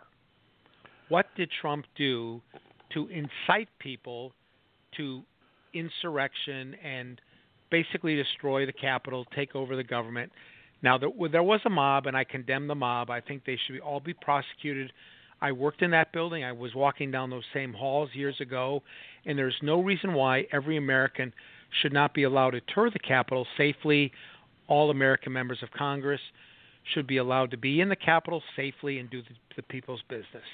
Okay, so David. can, that. David, can you hold that thought? We're yeah. Uh, you're listening to the uh, Resistance Hour on the uh, Batchelor News Radio Network dot com. I never get the flu. My kids don't need more shots. I don't have time. We're all healthy. My asthma's under control. I'm pregnant. I've had the flu. It's not a big deal. My kids are too old the for media flu. is exaggerating. I can fight it naturally. No matter how you build your excuses, the flu can blow your house down. Keep your foundation strong. Vaccinate. Learn more at flu.gov. A message from the U.S. Department of Health and Human Services. Since Buffalo Wild Wings is always open late, here are a few things you'll enjoy. Buzzer beaters, wings in 21 signature sauces and seasonings, and great deals on food and beer. Grab select domestic draft beer starting at $4. $4 shareables like street tacos, fried pickles, chili queso dip, mozzarella sticks, and roasted garlic mushrooms, and deals on select liquor and house cocktails. Phew, that's a mouthful. Catch all of the late night action. Buffalo Wild Wings, wings, beer, sports. Offers and participation vary. Please drink responsibly. Void where prohibited. You're listening to the Resistance Hour with uh, Dr. Larry and Tom Donelson, and on the Batchelor News Radio Network. And uh, we're talking to uh, Dr. David Rehr tonight. Uh, and uh, Dave, pick up uh, pick up your thought. You were Yeah. uh, Thank you. interrupted uh, by our commercial here. Yeah, no, thanks, Larry. So number one, it's political. Number two, uh, it's the vote predicts the winner. So if you have the votes, you win. You're impeached. If you don't have the votes, you're not impeached. And three, if you look at the Constitution, it says to remove the president from office. And here's the big conundrum: he's no longer in office. Now they voted on the constitutionality of it, and they voted, I think, 56 to 44 that it was constitutional, which I found a little disturbing. That a lot of senators need to go back and reread the Constitution, but most of them voted no and said we don't want to set up a process by which we don't like someone in office or near the end of their term, and then whatever party's in power, the opposition party, then in a majority incites im- impeachment and says we should remove the person. Uh, and then fourthly, you know, when I was listening to the arguments uh, of of the advocates, you know, there's a lot of circumstance, there's a lot of symbolism. It was mostly in my mind, and I'm not totally objective on this, but I try to be. It seemed like a big CNBC commercial of all the things we don't like about Donald Trump, and let's replay them for the audience. Adding the extra gratuitous statements made to senators to try to win their votes. Uh, and then number four, I do think the Trump lawyers were weak the first day. I don't know what they were thinking. I'm not a lawyer, I'm an economist, but I thought you should make the point show us the statements and show us the cause effect where President Trump said something and it had an effect this way. That to me would be real evidence of a problem. But instead it was he set the scene, he refused to, to acknowledge the, res- the election results. He told his people he was robbed. You know, he kept tweeting out that it was it was this rigged election. You know, I know it's politically unpopular to talk about how it was a rigged election, but I grew up in Chicago, And in Chicago, you learn in a very early age, when Mayor Daley was mayor, that dead people voted. Yeah. And we always thought it was right. natural for dead people voted. But I do think Yeah. there is some evidence. It may not have affected the outcome, and I'm not saying the outcome would be different, but we learned a lot of problems that we have with elections by this whole process that we have to fix to maintain our integrity in the next two years. We know that 19,000 dead people voted in Nevada, I think. I think that's the number. Or 35,000 all voted from the same address. I find it really suspicious that that's true. Anyway, we now have the Trump lawyers making the argument, and there was one of the lawyers was talking about the difference between a misdemeanor and a murder, and I'm like thinking, what are you talking about? There was no misdemeanor, there was no murder. I mean, people, innocent people died.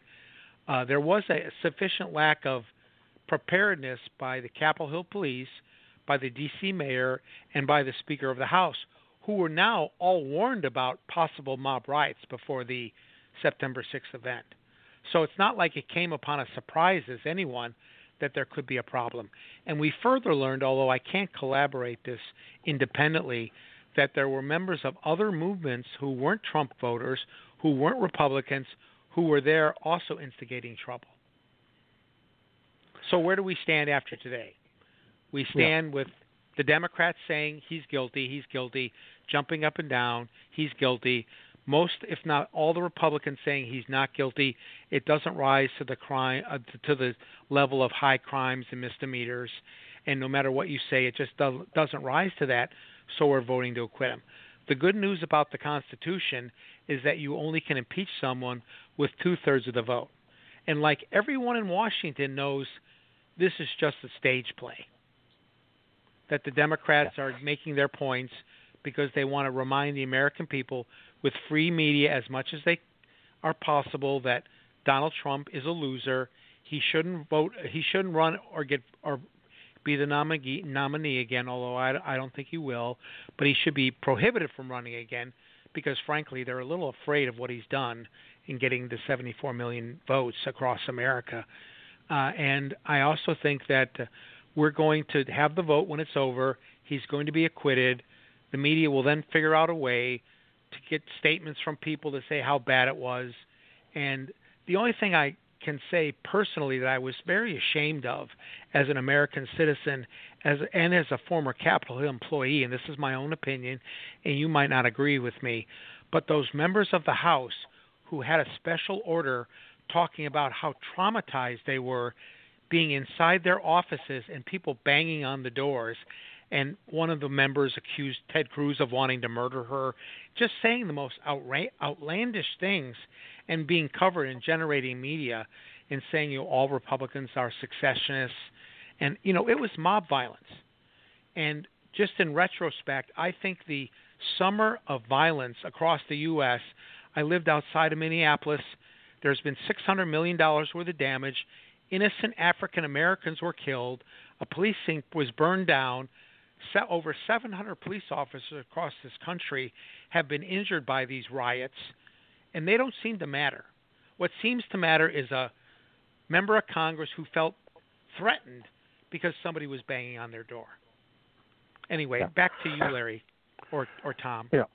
Well, I think that one of the things that that is relevant and it's just sort of coming out now. Uh, there was a uh, very long and uh, complicated and comprehensive review of the whole voter, so-called voter fraud uh, problem uh, that was uh, sponsored or was uh, hosted by uh, Mike Lindell, who is the uh, CEO and founder of uh, the Pillow Company, My pillow, yeah. and um, uh, they were they went through. Uh, it was very tedious. They they went through uh, a uh, an audit that started with each individual per, uh, vote that was that was uh, cast in a particular uh, in in the the, the precincts that they that they they studied, which were actually representative of 27 different states, and they followed those those uh, individual votes through the entire process to show how they actually were changed. Uh, they became uh, part of a uh, revenues of a uh, data stream, which uh, it was actually warehoused in in first in Fran- in Spain and then in Germany, and was blatantly uh, changed. It you you came away with from that uh, audit with a clear understanding that the uh, uh, that uh, Mr. Trump really had won the election and that it really was stolen. And as uh, as we talked uh, earlier in uh, uh, offline, you know, in my opinion, the chief um, uh, uh, the the people that are most disappointing uh, in the entire uh, checks and balances stream that we're supposed to have in our government is the ju- judiciary.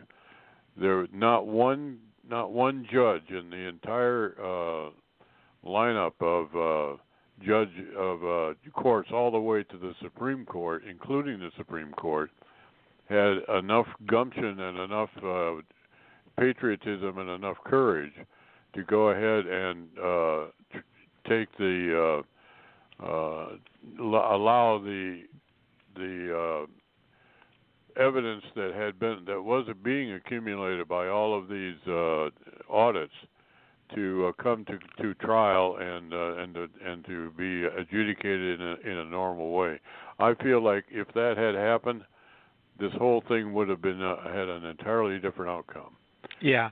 I, I haven't seen this. I've heard Mike Lindell speak before. He has an amazing company.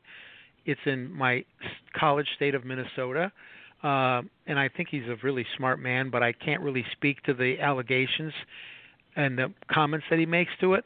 But I want well, to add the point. It wasn't his. It wasn't his work. It was actually the work of uh, of uh, a go- whole group of uh, auditors. You know, yeah, expert yeah, auditors. Yeah.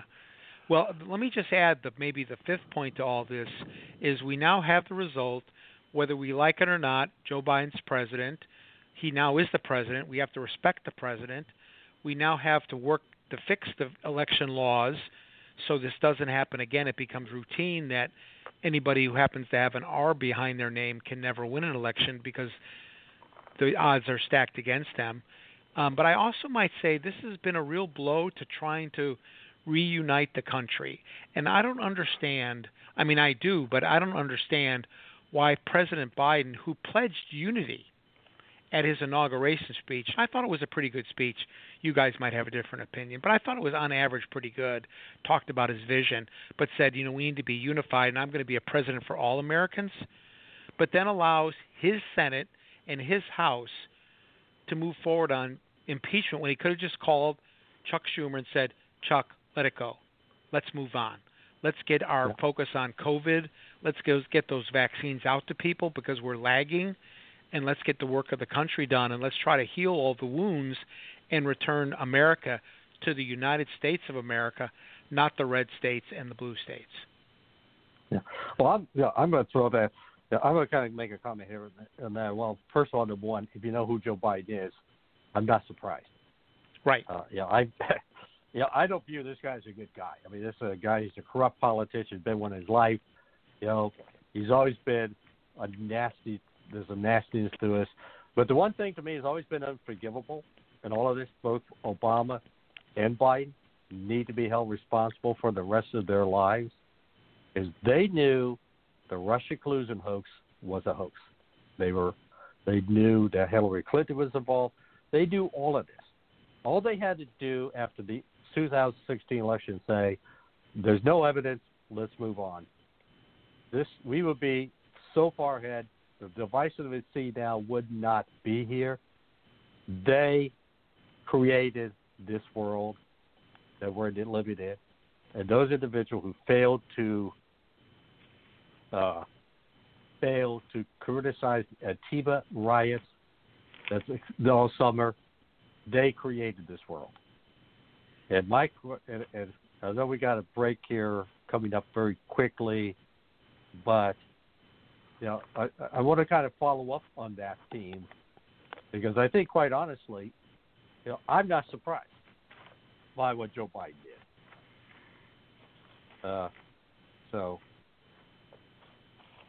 uh, your thoughts uh, before we go, Larry? Before we go to break, anything?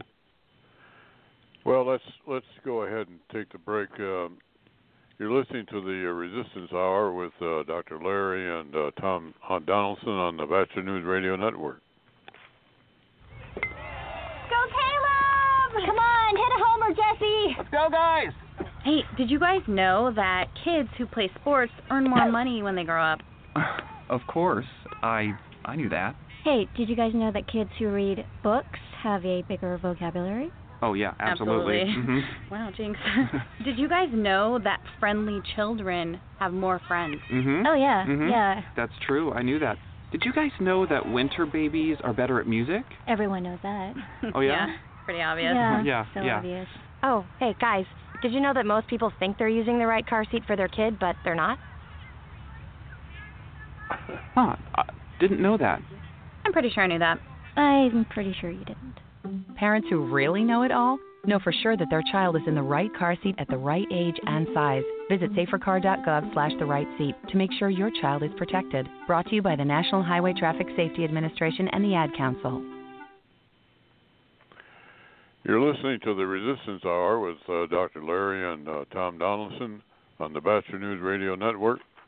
And uh, our guest tonight is uh, Dr. David Rehr of uh, the George Mason University faculty, and uh, and other m- m- and other nefarious uh, experiences. Yeah. um, and uh, Tom, you were about to make a point. Yeah. Now here's the I want to follow up because you know we're at this stage right now where it's, we're li- we're st- literally staring at the abyss in this regard. We've had four out of the last six elections where literally one side did not accept defeat, truly accept defeat. Yeah, 2000. Well, John Kerry was, I think, a few years ago, if I'm not mistaken, basically still thinks Ohio stole it from him. Uh, 2016, the Democrats never accepted as legitimate, including Joe Biden, the election of Donald Trump. And Trump is basically paying them back in some ways, but now he hasn't accepted this defeat. And the reality is, you know, there was voter fraud. Again, I'm with you, for, Dave.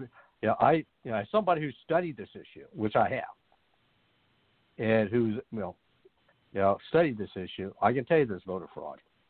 You know, but the question has always been, you know, is it, you know, is it enough to sway election? You know, that's a debatable question. I would say at this point, you know, I can't say that it was, but I can say it exists, and I can say that the, the system we have in place right now, you know, we had in this election, is going to lead to more disasters, and the, and there's going to be a point where if people do not believe that their side truly won, you know, truly lost, or their vote is no longer counting. It won't take long before people say the barrel of the gun will be the final solution. But you can't keep having elections where nobody is accepting the other guy's, you know, the other guy as the victim. Right. There's a Right. point I think somewhere that's right. Where, where, and there's a point somewhere where that's going to come back, and because people, are, you know, you can't keep doing this. There's got to be a place. You got to have transparency where people on both sides can say, "All right, you won, you lost. Here's where we're at." I mean, like in the dis- New York Congressional District 22, they just finally declared a winner. Are you kidding me? Is this, you know, this is where we're going to be going for the next uh, several years if we don't reform what we're doing. And the Democrats are not going to reform what needs to be done. They want to codify the disastrous system we have in place, which will lead to even more questionable, where people are going to simply say, we were cheated. And eventually, people who feel they're cheated are going to basically use the barrel of the gun one way or the other. Yeah, We're I hope that that's not the case. Yeah. Yeah, you know, I have to give kudos to Al Gore here because you remember, even though they had the Florida issue with the ballots, after he he he wanted to get them counted. The courts didn't go his way. He finally did say, "Okay, I lost. Bush won, and we moved on as a country." And I don't always agree with President Gore, former Vice President Gore, on a lot of things, but I do think he showed a lot of cor- courage in basically coming to grips with the result, accepting that, and saying we all are in one nation. We still have to continue to work together. That was the same thing that Nixon did uh, against Kennedy. Right, right. Let Yeah. me just give you guys before we move on here. Let me just give you guys some perspective from America. I've been looking at, and you may know about this, Tom, but I looked at some Rasmussen polls recently, and they polled people: Are you watching the the impeachment? Thirty-three percent, not at all. You know, twenty-two percent going to watch everything. And I think what's happening is like now we have television shows that appeal to people's particular ideologies or bends. I think we have the anti-Trump people all watching the impeachment so they can clap and you know say that's right, he is bad, he is bad, he is bad. And then all the people who really don't care or are for him not watching all saying it's really political. And then the second quote was or the second group of statistics was do you think he's going to get uh, impeached? And here, an overwhelming number say no. So then you ask yourself, again, as an economist, I ask myself, if there's no probability of success, why are we spending all these resources of the taxpayers on this kind of self uh, and uh, uh, self effacing speeches that we can give when we have millions of small businesses who are near bankruptcy because of COVID, people losing their jobs and out of work. I mean, there's a better place we could spend that money than on these members of Congress and these senators hearing these speeches, which would really impact people's uh, people in America's lives. And that I'm really frustrated with as a citizen. Yeah, but that depends on how you define success. Right. And, and their their their their for them success is not does he get convicted. It's do they get a chance to tell make these outlandish uh, accusations on television, national television for a week, and uh, make and they hope to discredit him to the point where he is uh, becomes a non a non entity in terms of American politics. That, that, I think that's what they what they're trying to achieve. Yeah. Right, right. Yeah. Ironically, Yeah. I, I just read something, and I'm sorry, Tom, but ironically, I just sensed I read something today by the former Speaker of the House, Newt Gingrich, that says Trump's people aren't leaving him. So while the Democrats are trying to drive this division between him and his his supporters, they're rock solid with him. And I think Newt made the observation that it's because they think the the alternative is so unacceptable which gives you kind of the hardened view of how many Americans don't like what's going on in Washington, want to see some real reforms, and want to see the country kind of live up to its greatest ideals. Of course, I- yeah, what yeah. That that's what he ran on. That's what uh, Trump ran Yeah. on.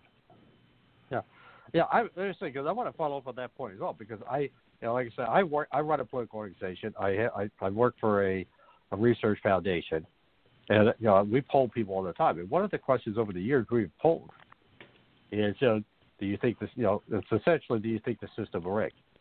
And almost most, the majority, the vast majority of these polls, you know, people are saying that regardless, left, right, Democrat, Republican, and and I have to be again. I'm gonna go back, look, staring at the abyss. I don't know, uh, Dave. You had a chance to read Times Magazine's uh, article. I did, yes. Recent I was surprised And- how much hubris was there to basically tell the story. Yeah. I probably, here's the if I was yeah. them, I probably would have kept it quiet for a few more months. Yeah, Yeah, they're but he- bragging but about the- it. But but here's the kicker. Hey, we stole the look at it. election. Yeah, we stole the election. But here's the thing. I mean, they basically stated you have major corporations, unions, the political lead, a good portion of the political leadership, activist groups, and you got the oligarchies of tech, all but saying we're combining our forces to win, to you know, to make sure we win this election, whether it's fair or foul. We're going to make sure you don't get the information you need to make a decision because we're going to censor information. Yeah. They all but stated. And the thing that comes into play is this: we're seeing the development of an oligarchy. Uh, in effect. And I'm going to use the word, and this is my biggest fear. If we continue on this path within 15 years, if we don't change our path, we're looking at what I would classify as a combination of fascist feudalism on the line of what we're seeing in China today. That's where we're headed, and it's maybe quicker than we think. Uh, and this is that side. I mean, if people look at that and say, "When you," uh, let me put it this way. Let me ask you this question, Dave. Uh, from your experience, if some progressive would have told you when you during the Gingrich era, when you were and Newt were doing the contract for America Now, said to you, it's a you know, you know, big corporations working with unions, working with the media, are keeping us down. They're suppressing information. They're getting together to benefit themselves at the expense of small businesses. Do you think those progressives would have said that's a great idea?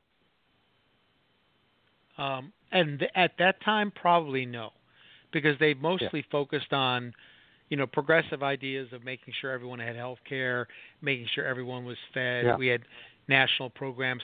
They didn't get into kind of a search and destroy mission, you know, where we need to not only destroy our opponents, but we have to vanquish their ideas. And here's where I might disagree with you a little bit. I, I think, you know, we haven't faced something like this in America for a long time, but don't underestimate the American spirit. I think what really happens is, you know, I'm in Arlington, Virginia, right across the road, Potomac from Washington we're all focused on this because these are our, this is our lives. This is what I teach some of my students. This is what I read and consume every day. But most Americans, what do they think about? They think about their families, their synagogue, their churches, their community centers, their nonprofits, who are doing a great job fighting COVID 19, I might add, and don't get enough appreciation. Um, but they don't think about politics 24 hours a day. Now, maybe they're thinking about it more now but I'm hoping that they'll think about, you know, what free speech continues to mean, what free elections, even though they're, you know, they there's some problems what they seem to mean, and that they just kind of raise the bar to hold elected officials of all parties more accountable and more transparent. I actually think that they have a low opinion of elected officials because they generally have a low opinion of government you know, government's a problem. It's a nuisance to most people in America. Yeah. It usually means you get a ticket because you jaywalked, or you know, you have to pay your taxes, or your kid can't get into a certain school because of some regulation. You know, so they view it as a negative, and I think that that's and that's really inbred in our spirit, and I think that's going to be hard, really, to trample down. I mean, it, no, they, I, I, yeah. yeah. and that's what I, keeps me this, hopeful. I, yeah, it, um, there's a part of me that says that, uh, but there's this part of me that says there's something amiss that haven't been seen in past years. And let right. me give an example. And let me give an example here. Uh, there was a great article by Lee Smith in the Tablet, and he talked about China, you know, China, and he's he made a very interesting observation during the Cold War. You know, the name High Hammer would always come up because he was that one guy that had money. You know, he was basically a Soviet stooge right, businessman right. who made. I don't know if he was a student, But- but yeah, it was. Was that Amico? I'm But trying to think of the company. Yeah, and it was, yeah, it was. But the bottom Yeah. line was, Lee Smith said he was the exception to the rule. Right. Most businessmen, most of these people would not have thought about it. We there was a bipartisanship of at least not doing a lot of business with the Soviets. You know, we you know, we had our issues with the pipeline in the 1980s, making sure that they did get that pipeline into Europe and be able to blackmail Europe with the pipeline, uh, so on down the line. Today, you essentially got corporations that are basically jumping hands over fist to profit with the Chinese at the expense of Americans, the American workers, America in general. And that's a totally different scene than what we saw in the Soviet. At least there, the majority of us saw them as evil and understood that. Yeah. We have a leadership class that don't view China as evil. And I and I'll go back to Tom Friedman, the writer from the New York Times. This guy for years has said, "What a great model! I wish I could be China for a day." And I think he reflects a lot of the intellectual class and our business, some of our business class, and some of our political class that indeed this is a model that they look at for the future. They certainly the you know the the the oligarchies in the tech the tech world are simply borrowing for their censorship the social media reward uh, that China has already implicated. So it's a, there's something amiss that wasn't there 20 years ago when Yeah. you and Newt uh, were in Washington D.C. with Bill Clinton. I mean, the fact yeah, that is, could you be the guys case. got Although totalitarian in the history of, I don't want to say in the history of mankind because I'm not that old and I don't know that uh-huh. much, but in the history of maybe the 20th century, totalitarian regimes always make mistakes. They always go too far. And I'm thinking, you know, we've got this in love with China by many many of our policy people. I mean, from a business perspective, they're looking at a huge market. Uh, involved in um, in uh, the uh,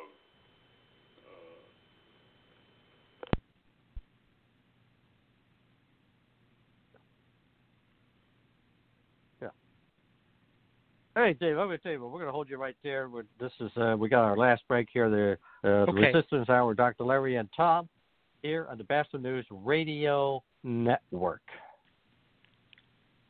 You might know me, I'm 50 Cent. You may follow my tweets, my Facebook friends. Odds are fewer than six degrees separate us. We're that close.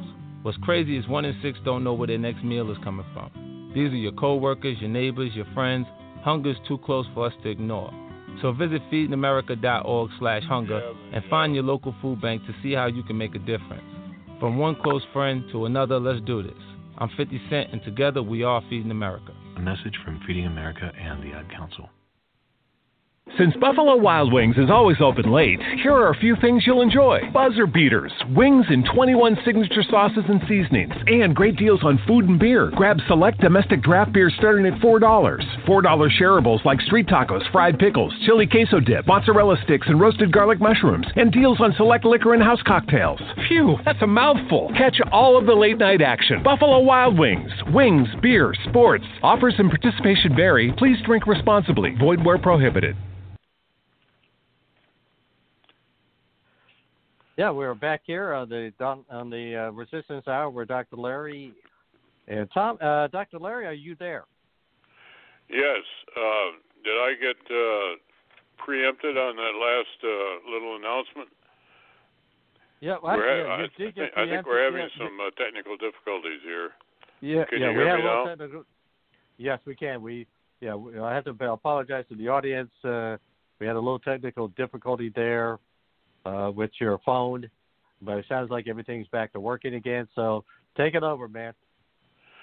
Well, I was just saying that I feel that I, our main uh, defense against uh, a dictatorship in the United States is basically the uh, culture of the United States, in which uh, personal freedom is really the DNA in the DNA of our American culture, and the people that are not interested in uh, politics and don't follow all the uh, things the same way that we were talking about uh, here in uh, the Washington uh, area. Um, all of, all you have to do to get their attention is to start telling them they can't do something that they want to do, and I think that this has really started already uh, as a uh, backlash against the uh, COVID uh, shutdown that we've been having, and that that's really actually becoming uh, clearer and clearer.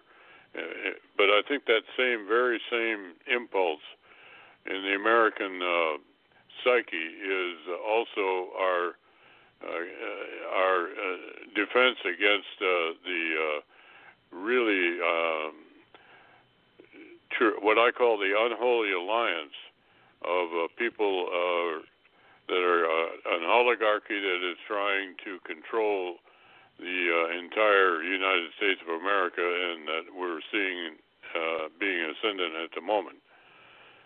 So that that is my that's my view. And Yeah, uh, I, I you- think that's right, Larry. I think that's right. Um, let me just say that if, having been in Washington for a long time and seeing parties come in and out of power, the party that generally comes into power o- always overplays its hand. The margin of victory for the Democrats in the House now with Claudia Tenney being elected and and certified is three votes. Midterm elections, most incumbents lose seats. So why you ask yourself why would the Democrats be proposing all these radical things when they have a three seat margin? Because they eventually eh, I'm sorry, they're they're actually giving the Republicans a lot of fodder in which to defeat their own members and put them back in the minority. And they may not care, but I would not if I was their consultant I would say, you know, let's get the economy rolling, let's get COVID, let's do the vaccine, let's make sure there are no foreign wars. Let's just have some normalcy here. That gives us the highest probability of being returned to power as opposed to impeachment, ugliness, nastiness towards calling other members. I mean, it's outrageous to me that one member of Congress would say in the media that I saw a member walking with people and I think they were plotting the sedition. How Well- disrespectful is that? I mean, that person just should just resign and go back home because we'll replace them with someone who's smarter and probably better. Yeah, but that all that does assume that the fact the way that they stole this ele- election is not going to continue to be uh, the norm. And of course, I think that's what they're counting on. They're counting on the fact, the idea that that they're not going to have to worry about uh, opposition of uh, any uh, significance because uh, they can they can control they can control the uh, the, the entire electoral po- process, and I think that that I think that's really in the back of a lot of their minds. Right, right. And Except I and I I just want to say one thing. I think that the answer to that is in the states as opposed to in Washington. I think it's it's the states that are that are going to have to uh, man up to their responsibilities to uh, control local elections, and we're we're starting to see that already with these uh, uh, lawsuits of, attorney, of the attorney general. Go ahead, David. No, I was going to say I think you're right, Larry. I mean, Republicans, and this is not a Republican Democrat thing, but Republicans now have more legis- state legislators than Democrats. We control a substantial number of state houses. We have a substantial number of state governors. So they should see the writing on the wall and say, we better change this because if they get them, they're eventually going to get me. And I live by the self interest rule. People always act on their self interest, and therefore they'll be more motivated to take action. They should have taken action before this all happened during the summer, and there's a lot of reasons probably why they didn't. Um, but they now have what what the example and how do we prevent that example from occurring again while while legitimately not disenfranchising people, allowing every American to vote who's a citizen. Uh, but they have to have residency, they have to have a real lo- location, and they can't be living in an empty parking lot. But you're the guy that said that uh, all of these guys are so lazy. Well, I, yeah, I, I, I said that to you earlier in a conversation we had. I'm also I'm often dis- now I grew up in I grew up in Illinois, uh, which is a Democratic state. People think it's a Republican state because Abe Lincoln is from there, but it's really been a Democratic state for a long, long time, with Republican governors winning elections. But you know, and it seems like the Republicans. The one thing that people liked about Trump is that he was a fighter and there have been a lot of Republicans for too long that said, "Well, let's just whether you're, you know, hitting me with a mallet after I'm done beaten and bloodied, you will shake my hand and I'll shake your hand and say, well, we're both gentlemen or gentle lady and gentlemen, whatever." And I think that has to end without causing a civil, a civil like disobedience or civil unrest or anything that tears at the fundamental structure of America. They just have to do their job, use the laws, and be smart, which to me seems pretty easy. But of course, I personally have been a long-time advocate of transparency of state and federal spending for years, which doesn't happen because no one really wants to know where the money is being spent, although taxpayers have an obligation to know where their tax dollars are being used, in my opinion. Well, I think we're in for tr- for some real uh, trying uh, times here in the next uh, in the next few months and maybe the next few years. Tom, what do you think? Well, I think you know, there's no doubt in my mind we are because this is a totally different Democratic Party than what Right. we see. This is a totally that we've ever seen in the past. In fact, this is a totally different political party we've seen totally in the past. Uh, mainly the sense that we have a party where you have key members, leadership members who don't even believe in America anymore, or at least the America that you and I believe in. Uh, you know, the rule of law, the Constitution, whatever word you want to use it. You know, even the simple things like uh, you know uh, working hard to uh, move up the economic ladder. These are thoughts that they view as alien to them. And and when you look at you know the Green New Deal and you look at these proposals, we're talking people controlling aspects of every aspect of your life. You know, you know the Democratic Party today is the Socialist Party of America. It's not the party of even Tip O'Neill or the party of Bill Clinton in the 1990s you dealt with. This is a totally different creature. Yeah, yeah. I mean, my father. Yeah.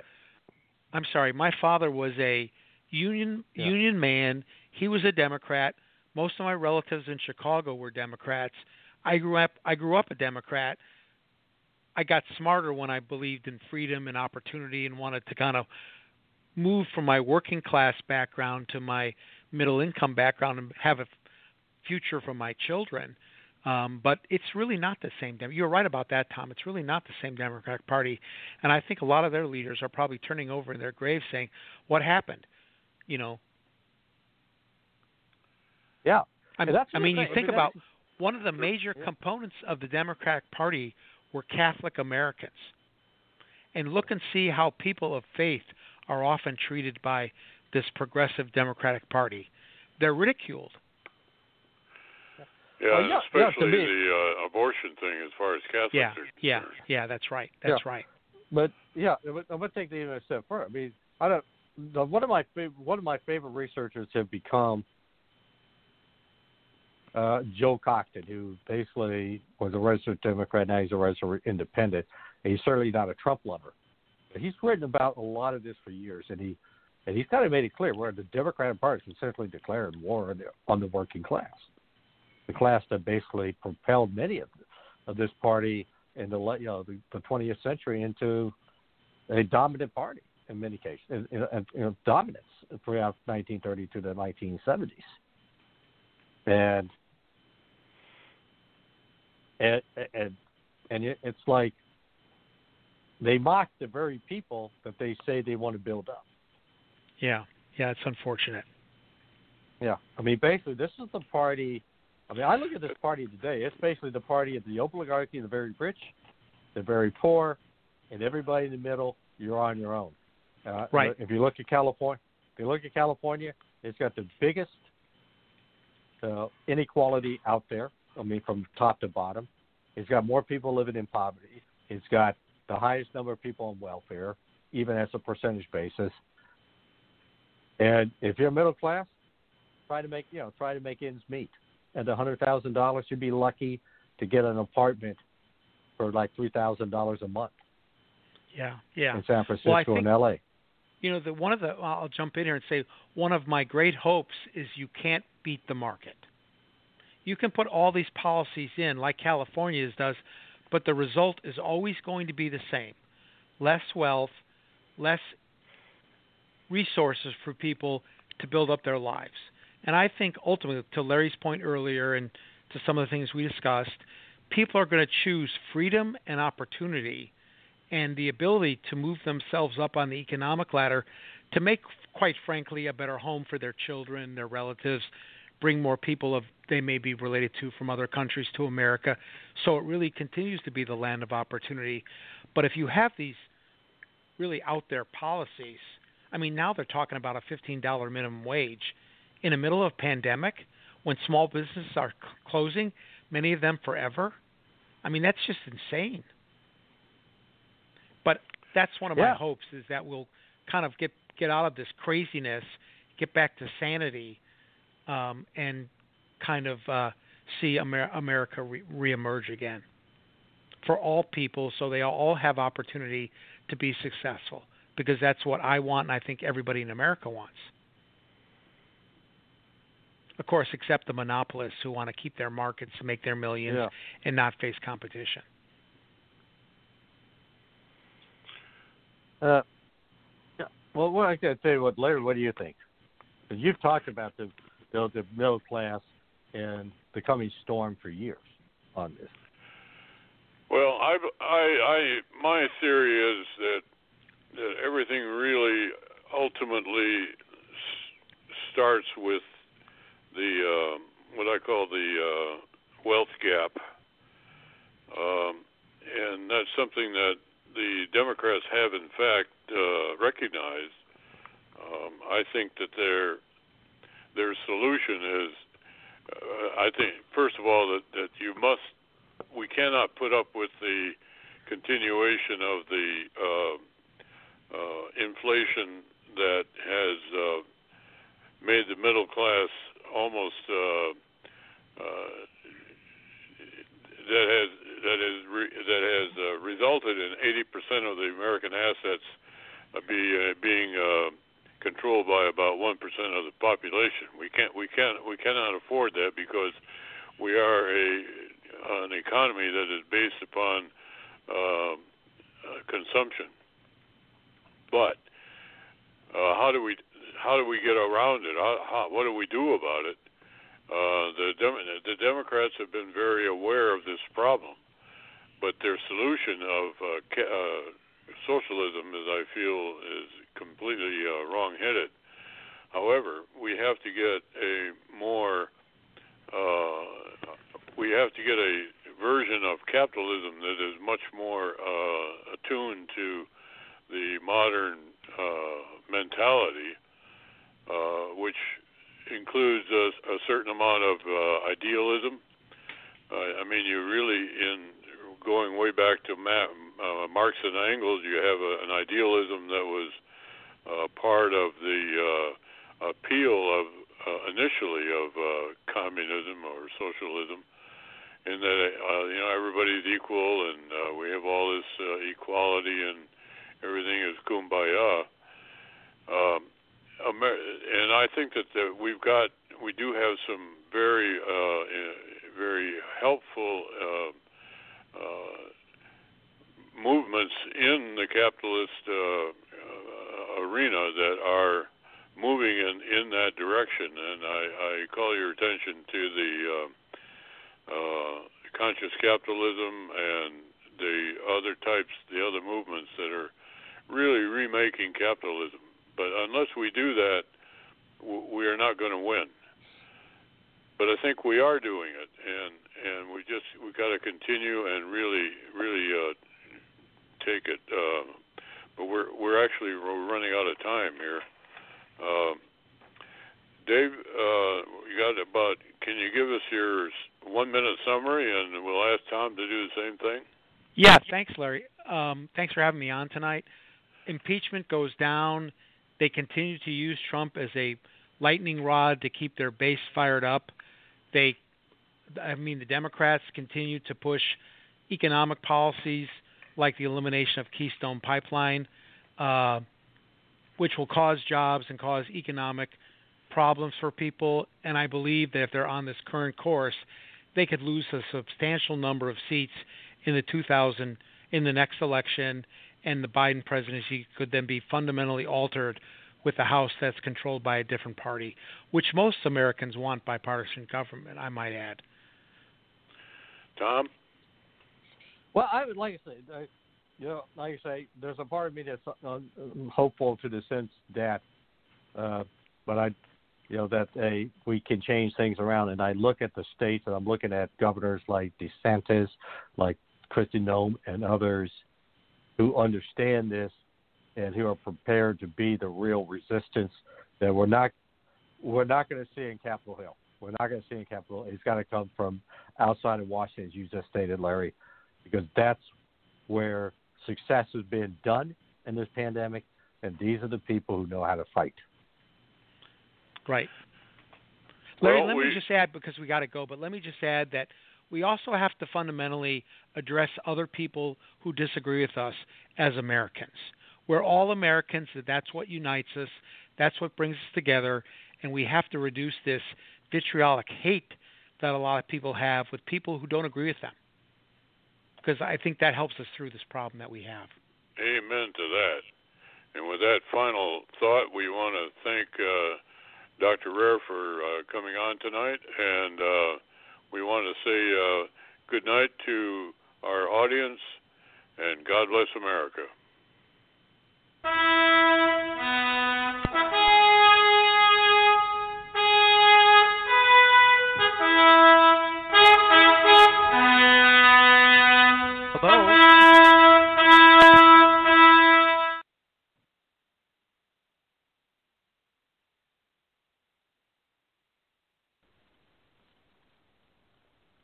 Is Ryan here, and I have a question for you. What do you do when you win? Like, are you a fist pumper?